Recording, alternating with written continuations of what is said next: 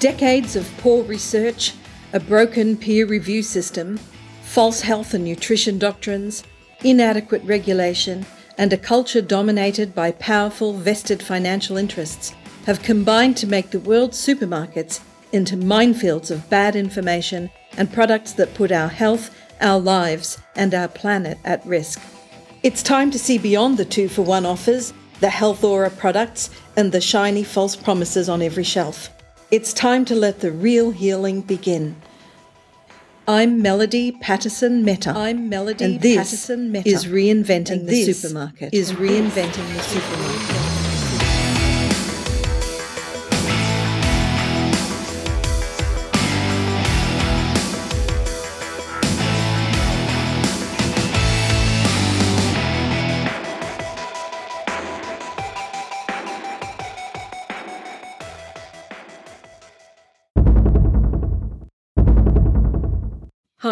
Today I'm very happy to welcome author and investigative journalist Nina Teicholz. Nina is the author of the international and New York Times best-selling book The Big Fat Surprise: Why Butter, Meat and Cheese Belong in a Healthy Diet. If you saw the Time magazine cover with the curl of butter on it not long ago, which was accompanied by the headline Eat Butter, that cover story was inspired by Nina Teicholz and her superb book. Today, we're going to focus on the story of what happened with fats from the mid 20th century onwards, as healthy natural fats were demonized by researchers, governments, and the medical industry, in spite of there being no actual science to even support the idea. We'll be discussing the resulting and still unfolding global health disaster in which deadly industrial seed oils, marketed as vegetable oils, were anointed as healthy choices by the very people we should have been able to trust, and how industrial oil products and their synthetic trans fats became the most pervasive ingredient in processed foods, along with sugar.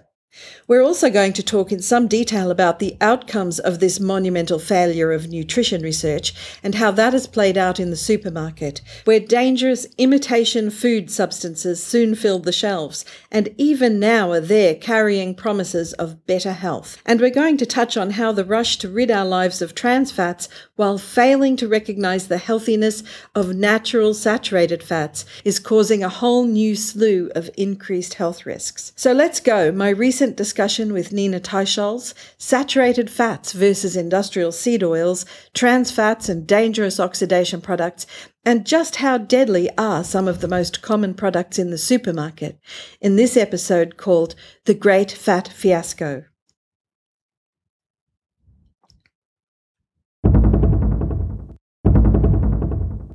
Nina, I want to welcome you. Thanks. I'm happy to be here.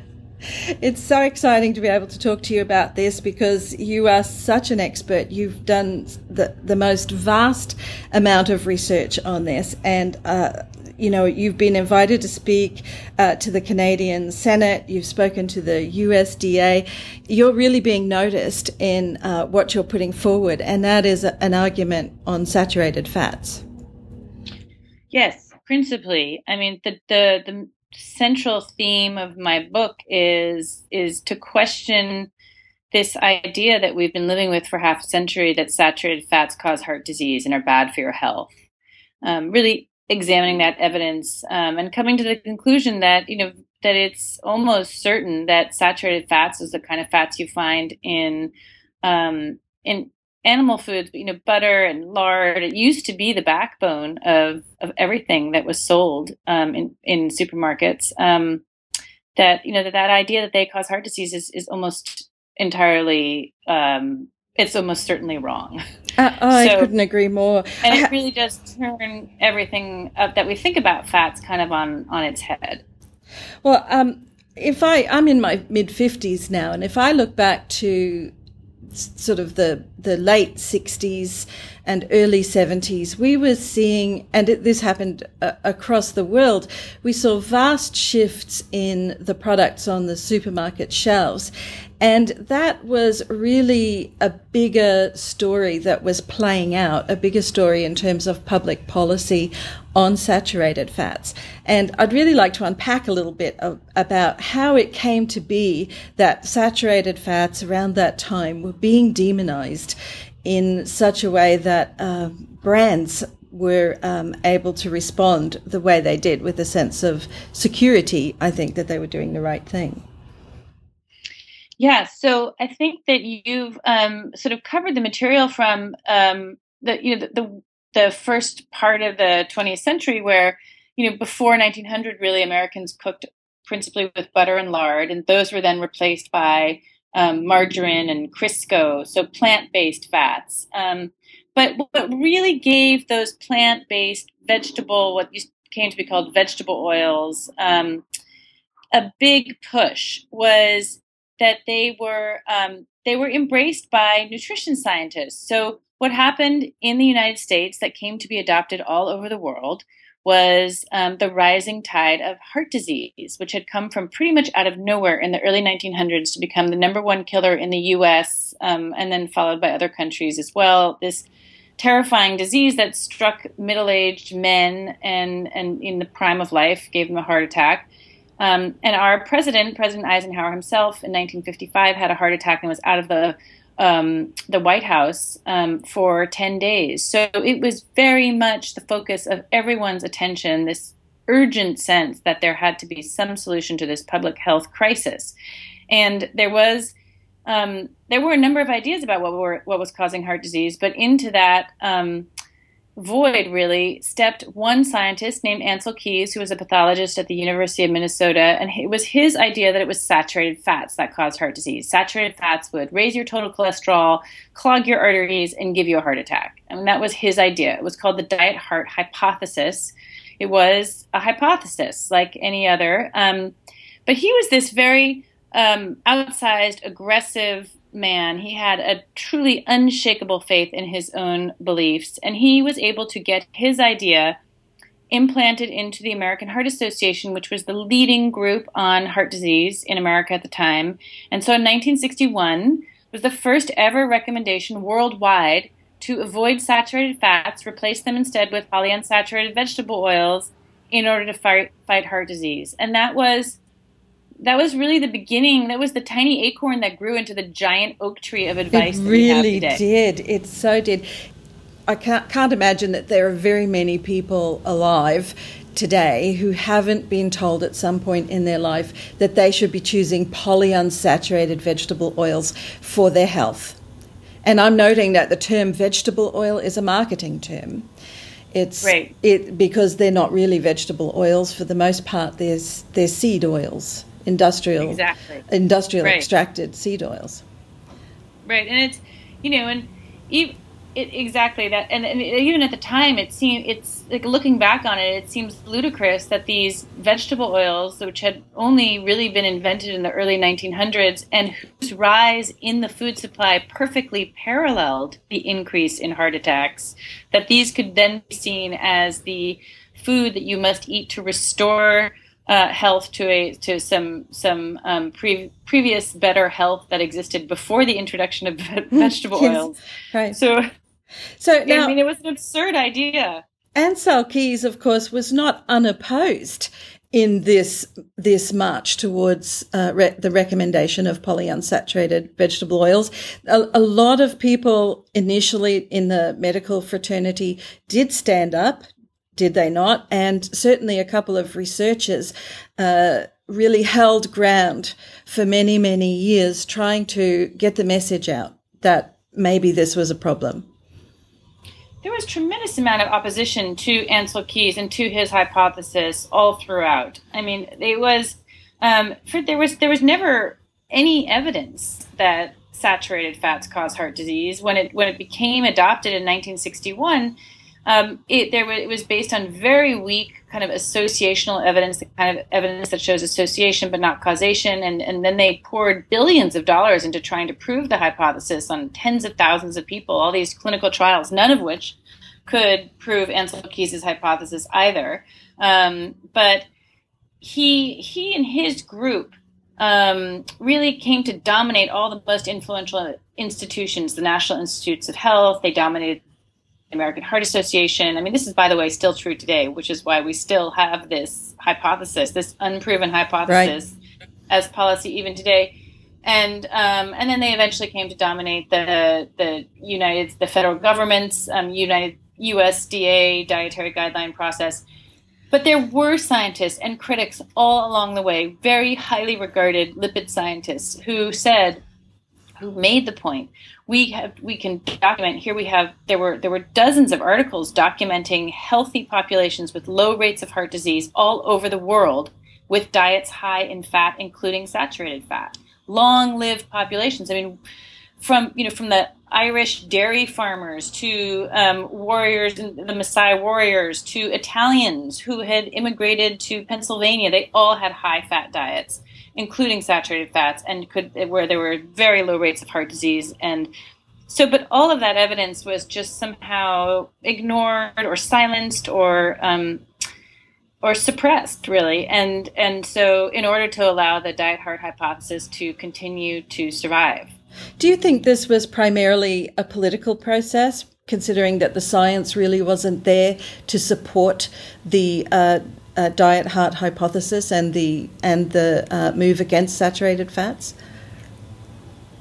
you know, when you first encounter this field, you know, I start. I did like a decade of research in in writing my book, and when I started, I was a vegetarian, and I, you know, I utterly, completely believed everything that I had been told about. You know, not eating fat. I hadn't eaten red meat for decades. I didn't eat eggs. I didn't. I've never had a glass of whole milk, practically my whole life.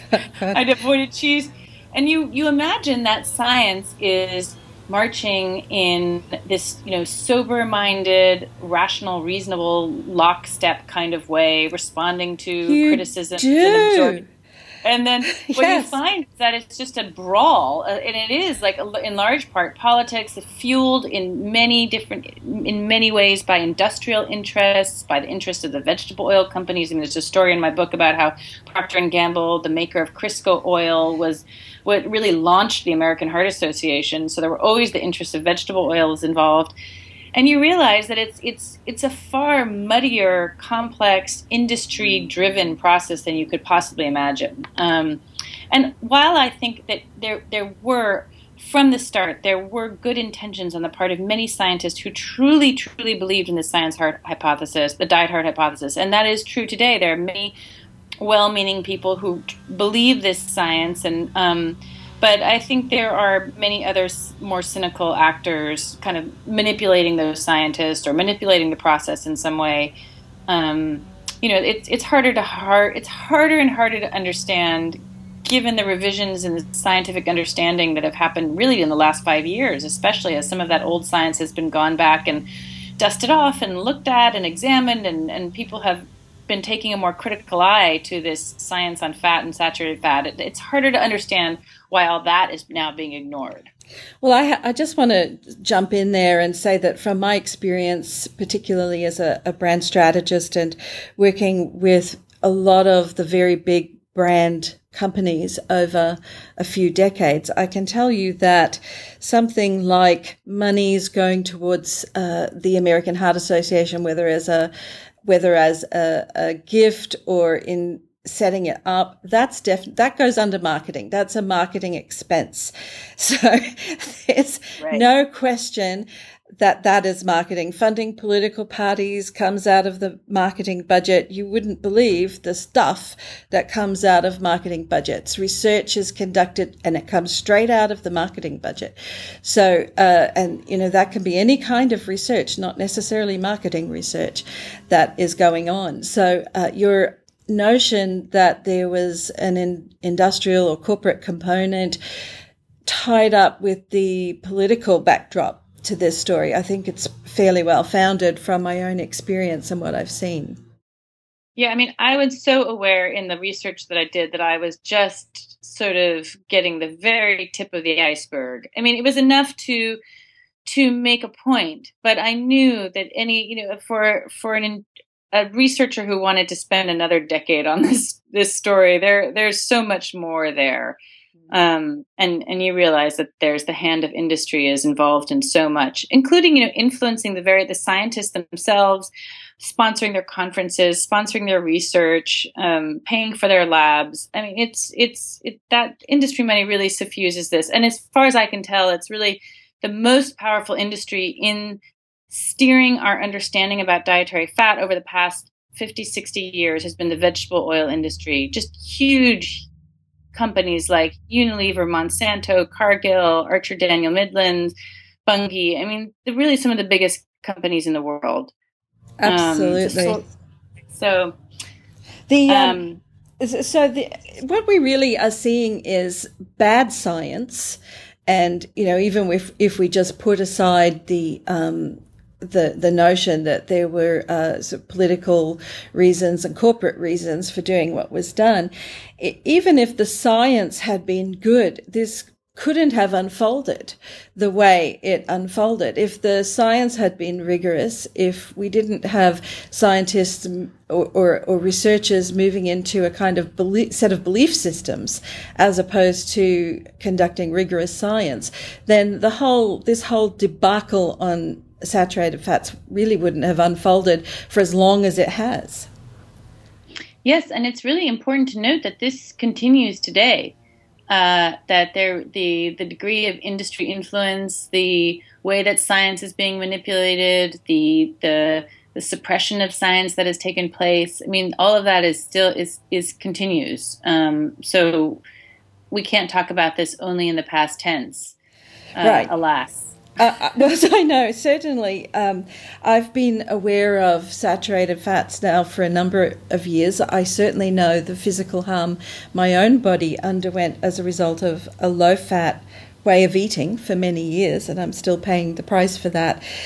But it's shocking to me that saturated fats are still considered by most people to be a dangerous food they they've run with that heart clogging. It clogs your arteries. It clogs your heart metaphor.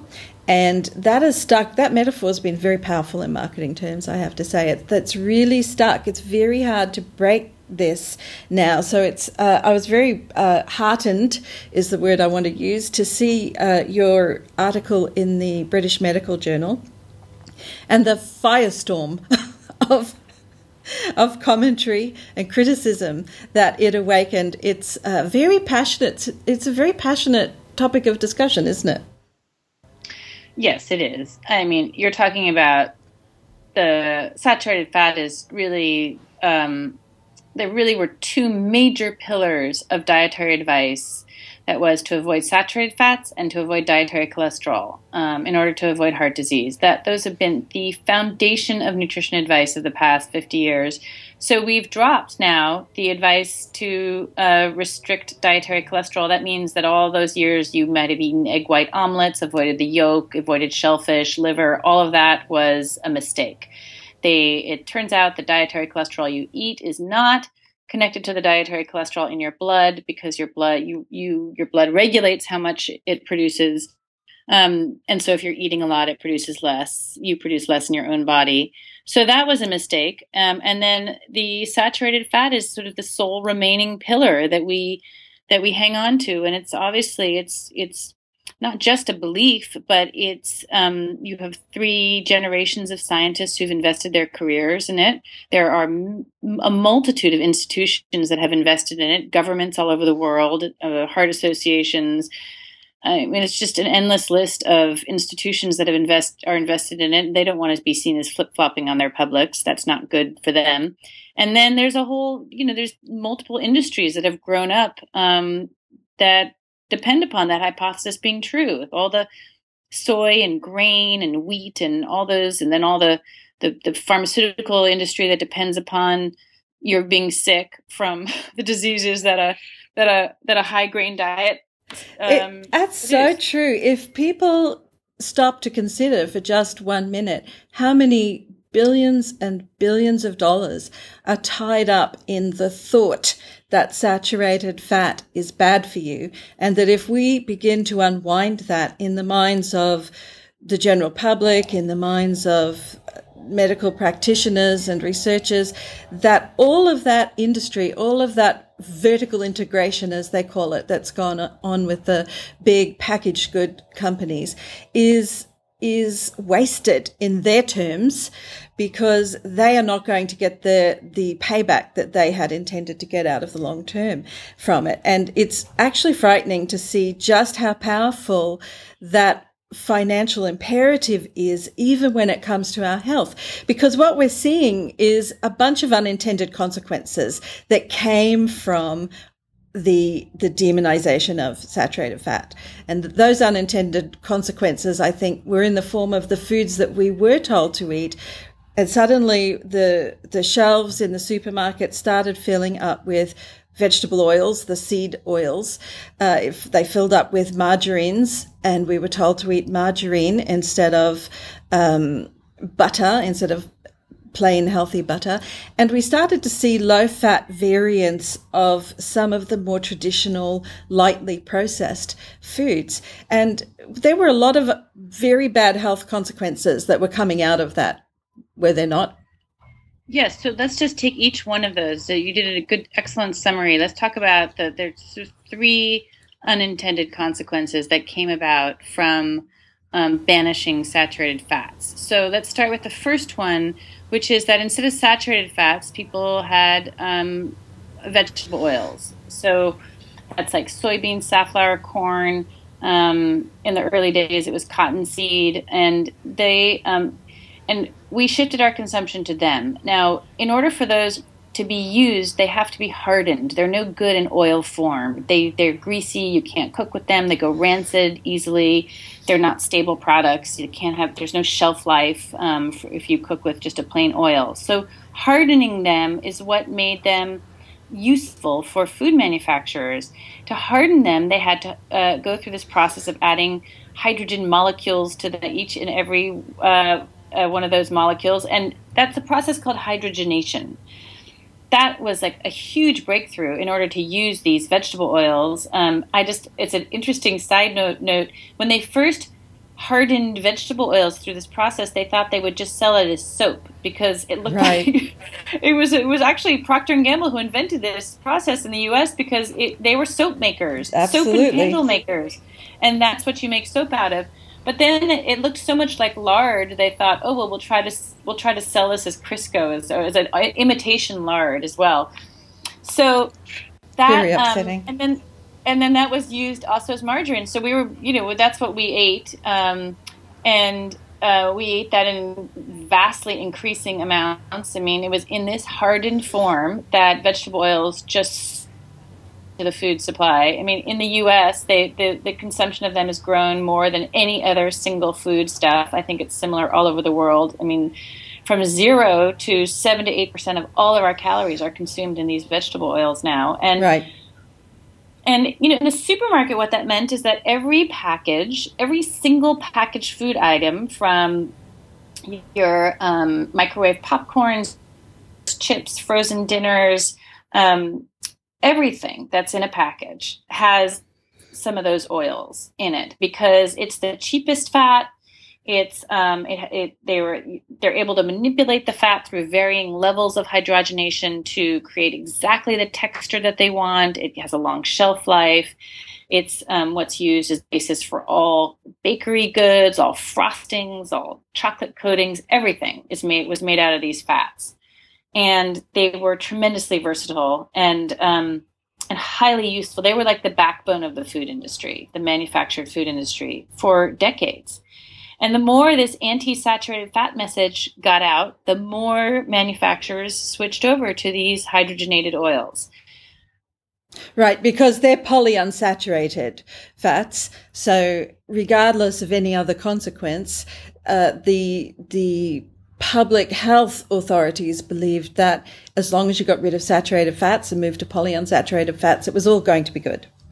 Exactly.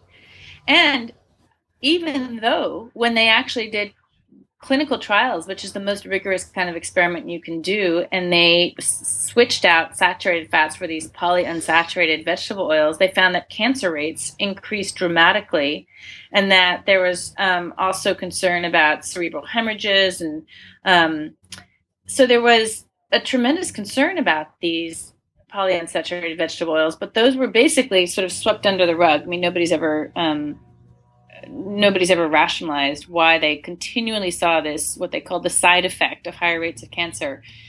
Yes. So a side effect. Event, yeah, a side effect, which we you know we still live with today. And then it turned out that trans fats were bad for your health. Um, for they they they negatively affect your blood lipids. They um, cause calcification. They um, they lodge in each and every cell membrane and interfere with the normal functioning of your cells. So, and those trans fats are they are an outcome of the hydrogenation process. Oh yes, sorry, I should. So yeah, that's, that's right. fine. Turns out hydrogenation, although it's wonderful for food manufacturing, it has part of the the the, the byproduct of hardening oils is that it creates trans fats um, which is just a certain kind of it's just a novel doesn't exist in nature kind of um, fatty acid so now vegetable oil manufacturers are in the process of getting rid of trans fats so they can no longer hydrogenate their oils anymore um, and that puts them in a tremendous bind uh, what we're seeing today is to some extent in restaurants uh, you know fried foods have all gone back to um, just using regular old vegetable oils. Um, and that's a problem because they still go rancid very quickly. They oxidize easily. That those oxidation products um, uh, cause inflammation in the body. So we just there's a whole host of new problems that have come about because we are trying to get rid of hydrogenated oils, moving to trans-free oils. There's just a whole new raft of problems. And right. Some, yeah. I think that uh, what I find very interesting is that a lot of people out there think that the getting rid of trans fats, the shift to moving away from trans fats in the food, and the trans fats are only there because we were frightened of saturated fat. Shifting to trans fats without going back to saturated fat means we have all these other oxidation products that are dangerous in their own right to our health. Right. So, uh, you know, the the big picture story is that um, hydrogenated oils with the trans fats were designed to replace saturated fats. Right. Saturated fat is a naturally stable, hard fat. Butter, lard, those are those are solid at room temperature. That means they're stable. They don't oxidize. Hydrogenated oils were meant to imitate that um, and to replace them. You know, McDonald's used to fry all their French fries in lard and in tallow, and then they moved to hydrogenated oils, and so now we have to get rid of all those hydrogenated oils. But now what? So we can't go because we still remain fearful of saturated fats. We can't go back to lard and tallow the way we used to, and so now all these um, vegetable oil companies are having to come up with new fangled products. They've basically gone back to their chemistry labs to come up with new products. Um, I agree. I have to say that. like, yeah, I mean, we're almost certainly facing a situation where one of those new products, they're things like interesterified fats, where they mess around with the chemical structure of the fatty acids like almost certainly we're going to be facing a another trans fats in 20 years. I mean, none of these products are tested. They all come out of chemistry labs. Right. Um, and you know, regulatory processes are very regulatory processes processes are very slow to catch up with what's actually going on in the foods.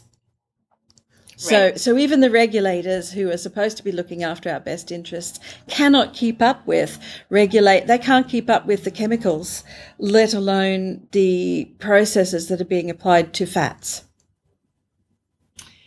Right. They they um they and and and they um the regulators are also um you know they're in various countries they they're quite influenced by the industries that they're supposed to be regulating. I mean, in our country the Vegetable Oil Association is um, they have they almost always get their president straight out of our regulatory office, um, right out of the Food and Drug Administration. Um, for decades, they've gone straight into the Vegetable Oil Association. Yes. So that's the way one it doesn't works. have a lot of faith in that process. No, I have to also mention that uh, I was working a few years ago, I won't mention the names of the brands, but everybody in the world knows this fast food brand. It's only in the last few years that I happened to be in a meeting where they were talking about their deep fried product and how they had just made the shift or were just in the process of shifting from using coconut oil to fry it, their product to canola oil. So it was actually a terrifying thought to me that to discover that this this very well known fast food brand was in fact using a far better, more stable, safer oil all the way up to about 2011. and then they shifted because this, they're so slow. They have such vast supply chains and vast systems. And they, they mentioned in this meeting that it had taken them years to make this change. But what a negative change it was. It will now you know, if we discover or, or, we can get the message out that saturated fats are safe, it's going to take them another how many years? 40 years to change back to a good oil like coconut oil, which is a stable saturated fat and not full of uh, um, what what's the word oxidation products. Right.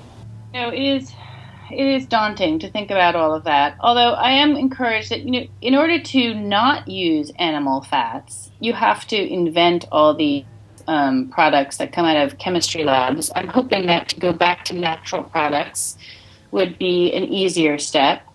Um, just to return to you know fats that occur naturally. They're they're made for us. We don't have to invent them, and they don't have to come out of a beaker right. um, or right. a multiple you know in factory. So one can be hopeful about that if you're a brand in the supermarket and you have products sitting in the vegetable oil category or you have products sitting in the margarine category, you're very resistant to this. Vegetable oils worry me at the moment probably a little more than the margarines because I think we're seeing a little bit more butter blended with olive oil. I think we're seeing a bit of a move towards that, although it's a still a total schmozzle. You can still walk into the margarine section of the supermarket, pick up something that you think is basically butter, and it's basically not butter. It's basically all sorts of bad stuff. So it's margarines eh, are not a great category, but vegetable oils are when people bring them home something that they're going to fry with.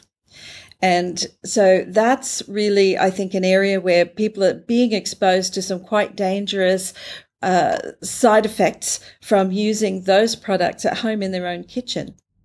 Not as bad, of course, as the, as you would say, the mom and pop uh, fast food outlet that maybe is reusing vegetable oils over and over again and getting a very big buildup of oxidation products. But you're still going to experience those oxidation products at home in your own kitchen when you use vegetable oils.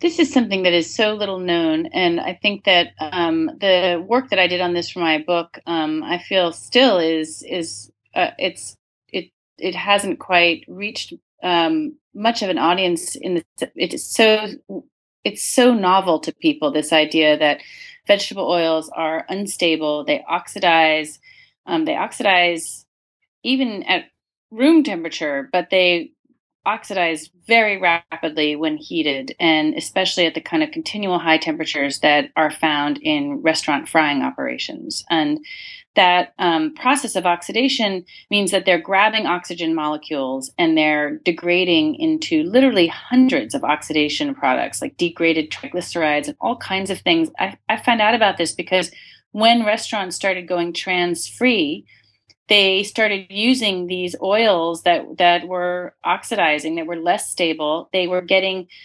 shellac like buildup on the walls and in the restaurant drains they were they were like hand scraping and sandblasting their um, walls and drains for weeks. They finally had to. Um, they there was the invention of a new cleanser that was far more had um, was more chemically was stronger chemically in order to depolymerize these um, these uh, this buildup that had been happening that was so unstable because it was these, you know, when something oxidizes, it means it's unstable. It's constantly changing. So unstable and volatile that the workers' uniform forms would spontaneously combust in, oh in the backs of trucks on the way to be cleaned.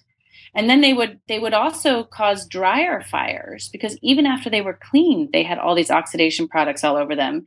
And then of course the you know the the urgent question is well is this getting into our food what happens when it gets into our body? And the answer is yes it gets into your food. They found 160 oxidation products in one piece of fried chicken alone. And that gets into your body. It causes inflammation. It causes gastric damage in your digestive system.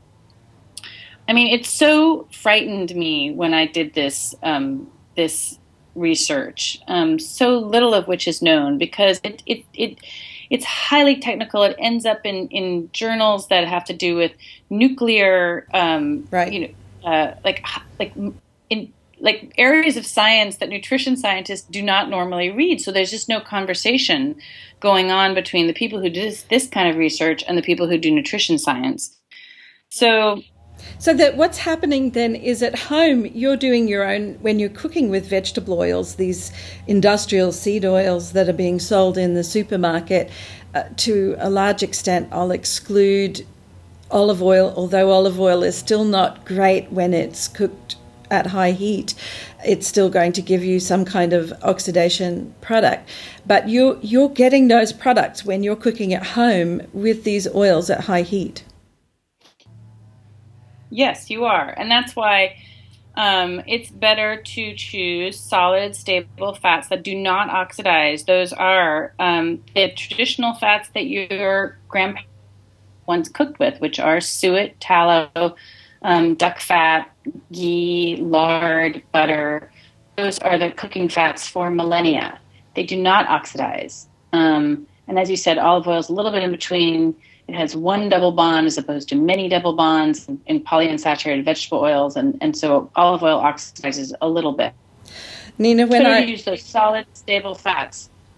Uh, when I uh, first really wrapped my head around the um, the idea that the saturated fats were safe, I got my hands on some really beautiful lard, and I was so indoctrinated that I almost passed out from terror at the thought of putting this lard into the fry pan to cook something. It was terrifying. And to this minute, if I go into a, a, store and buy lard, I still occasionally buy lard in the supermarket, although it's not the um, organic standard of lard that I would prefer to purchase. Um, it people look at you as if you're a nut that you're they are so indoctrinated. I know I, I, can remember my husband standing beside me saying you're not truly going to use lard you know. Maybe put some canola oil in that pan instead because we we were so indoctrinated to and I, I look at as because I work on supermarket packaged goods, I watch what people are putting out at the checkout when I go through the supermarket myself, and I buy very precious little there these days. Um, and what I'm still seeing is I'm seeing the the margarines and I'm seeing the the uh, pa- the the pre-prepared meals and the processed foods that are full of the um, full of trans fats essentially uh, and hydrogenated oils. And i'm seeing these dreadful cooking oils that are causing so much damage. And i just want to sort of land the thought on the oxidation products that when we talk about uh, antioxidants, and most people have, have been indoctrinated that they want to have antioxidants and to seek out antioxidants in their life through multicolored vegetables. Well, that those antioxidants are there that you need them to fight those oxidation products that you're putting into your body when you consume margarines and when you consume uh, highly heated cooking oils. Is, would you agree with that? Yes, absolutely. So the the need for antioxidant comes comes about because you're eating uh, oxidation, you know, these highly volatile oxidation products. So you need something to to. I mean, it's better just to avoid those oxidation products altogether, right? I mean, but I agree with you. It's it is it does take a long time to wrap your mind around. It took me it took me years um, to really change the way that I cooked and I ate, and I, and I do also remember starting to use lard and watching it melt in the pan and watching it not smoke, right? And right. also just this incredibly clear, uh, it doesn't smoke, it doesn't smell bad. And I kept thinking, like something terrible was you know I was going to start seeing some or smell something ugly, but it's it's this beautiful fat to cook with, and things that are fried in it are absolutely crispy and delicious in a way that you realize that you've gotten very used to kind of chemically tastes in in yes. like in French fries that we buy, and I now I can't I I can it's hard for me to eat out because I can taste that kind of rancid vegetable oil taste, um, and it tastes pois- poisonous to me. So I, I can't eat that anymore. That's exactly right. I've found exactly the same thing. You redevelop your taste for real foods.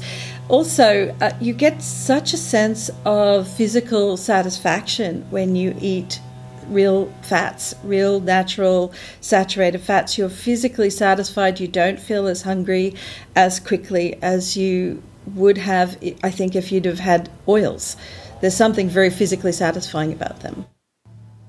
Yeah, I mean, I don't know um, if there's any scientific literature particularly on that, but I can tell you a couple things about saturated fats. One is that they're essential for the your respiratory function, um, which depends upon those fats for um, your the lining of your lungs, um, and also saturated fats are the only fats, the only food that's known to raise your HDL, that's your good cholesterol. So when you go to the doctor and he says, oh, You really need to get your HDL up, and you say, How do I do that? And he says, Well, you can exercise a lot or you can drink some red wine.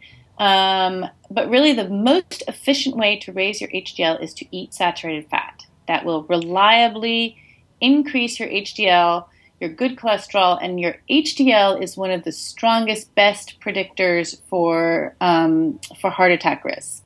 Turns right. out that the one that we've relied upon most um, most strongly in the past has been the LDL, the bad cholesterol, which saturated fat does lower a bit, but LDL turns out to be um, unreliable for predicting actual heart attack risk. So so that's just another little wrinkle in the saturated fat story.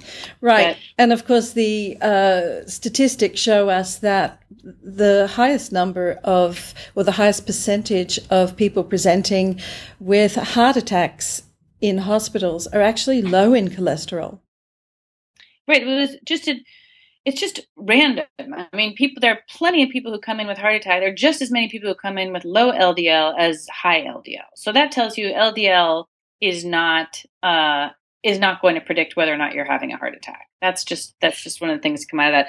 But you know, I, I was thinking maybe we should talk about the other two aspects of sort of the unintended yes, consequences and how those have impacted the supermarket. I want to talk about one that um, is um, particularly kind of interesting to people, which is the, the whole development of low fat brands. So. Yes um, avoiding fat, the idea that fat made you fat, um, led to the development of all these uh, low fat products and you know low fat ketchup low fat dressing low fat cookies um, low fat everything. And that did two things. I mean it, it got people to think that those products were all safe. So they i mean i myself did this yes um, me too. quite a lot as a teenager. I would just like you know snarf down low fat cookies thinking they'll have no bad effect on me because there's no fat in them. But of course, all those low fat products are higher in sugar and carbohydrates. Um, and that is because fat, as any cook will tell you, is a conveyor of flavor, texture. You, you can't convey flavor without the fat. So, in order to replace fat in products, they had to use what's called in the business a fat replacer. Um, those are almost always carbohydrate based. And sometimes they just put in more sugar in order to increase the, the flavor. So low fat products are higher in carbohydrates. And it, I think there's a, a, quite a large body of scientific literature now on many thousands of people, all kinds of populations showing that diets high in carbohydrates are um, make it almost impossible for people to um, to fight obesity, diabetes, heart disease, and cancer um, that increasing carbohydrates leads to um, provokes an insulin response that um, that leads to obesity and diabetes. So I really want to underline that, Nina. I want to underline yeah. the fact that the fear of saturated fats led to low fat products and that low fat products are loaded with sugar, they're loaded with carbohydrates, very processed carbohydrates, and that these we are, are really getting a, a much clearer understanding are underpinning the obesity epidemic, they're underpinning the type 2 diabetes epidemic. I, I just want to add to that that the uh, if you're a, a packaged good company, what you do is you provide processed foods. And as a brand, the first thing the brand always asks is, what problem are we solving? Well, if the natural foods that we ate originally before we had packaged goods, if those natural foods are okay for us to eat, then the packaged good company doesn't have a problem to solve.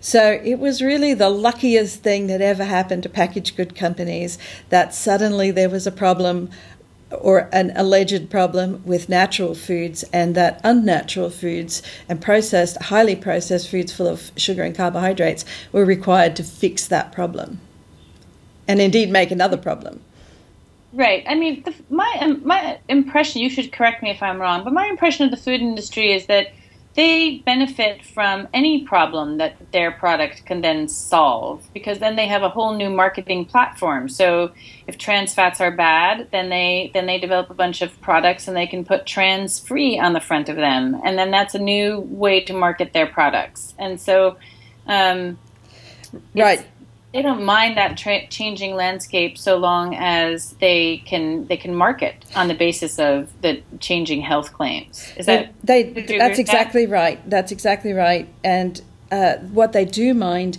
is any suggestion that the natural food is okay to start with because the minute you accept that the natural food is okay and you promote the natural food then there isn't a problem for them to solve and they become irrelevant. It's another big very big term that's used in brand discussions if you're sitting at the table working on brands is relevance, trying to maintain relevance. So you can just imagine all of the discussions that go on as uh, new uh, products are put into development, uh, how they're going to maintain their relevance. And that's exactly what you said. As trans fats become a, a problem, they maintain their relevance by moving to another set of ingredients that they can still brand and that they can make specific claims about because claims, the claims that are on the packaging, the claims that are in the advertising, this is the bread and butter, if you like, of how the food manufacturing industry survives.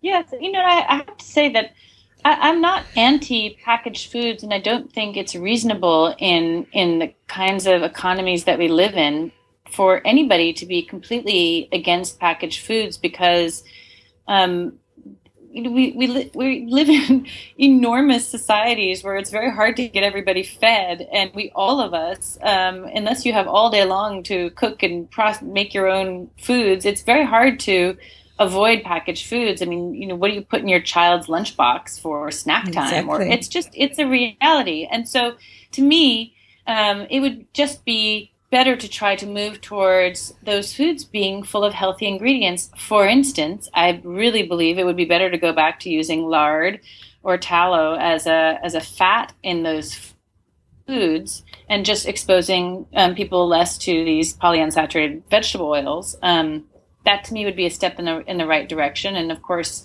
trying and that would also help reduce the amount of sugar and and and in those products, which would also be good for people. So I think we have to be realistic about what is possible uh, in our society and then just try to move things in a healthy direction.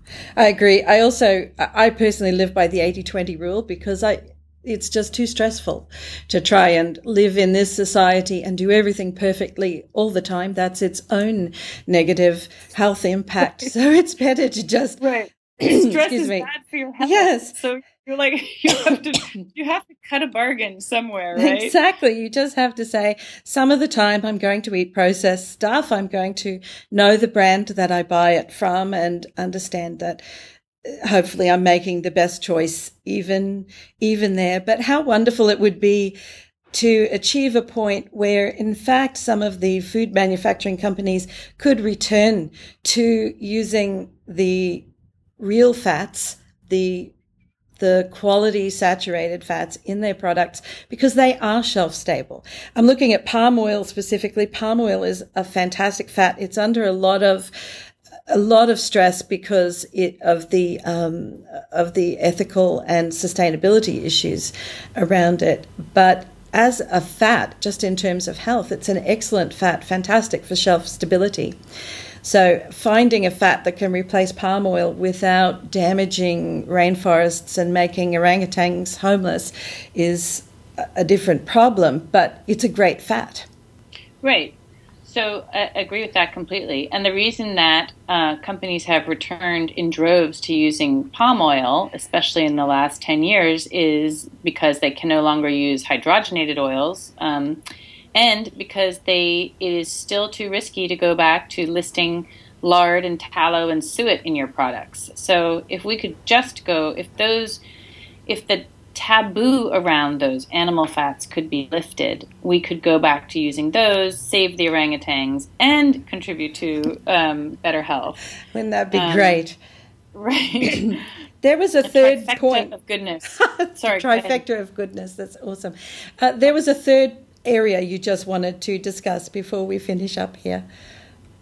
Right. So the other unintended consequence of reducing fat, which as I just touched upon, was um, was the increase in carbohydrates. Um, not just refined packaged goods, but um, but if you reduce, there are really only three macronutrients to consume in all foods. Those are fat, protein, and carbohydrates. So if you reduce fat, which we almost all societies have done who follow these Western guidelines, um, in the US, we reduced our fat between 1965 and today by 25, 30%, which is an enormous shift.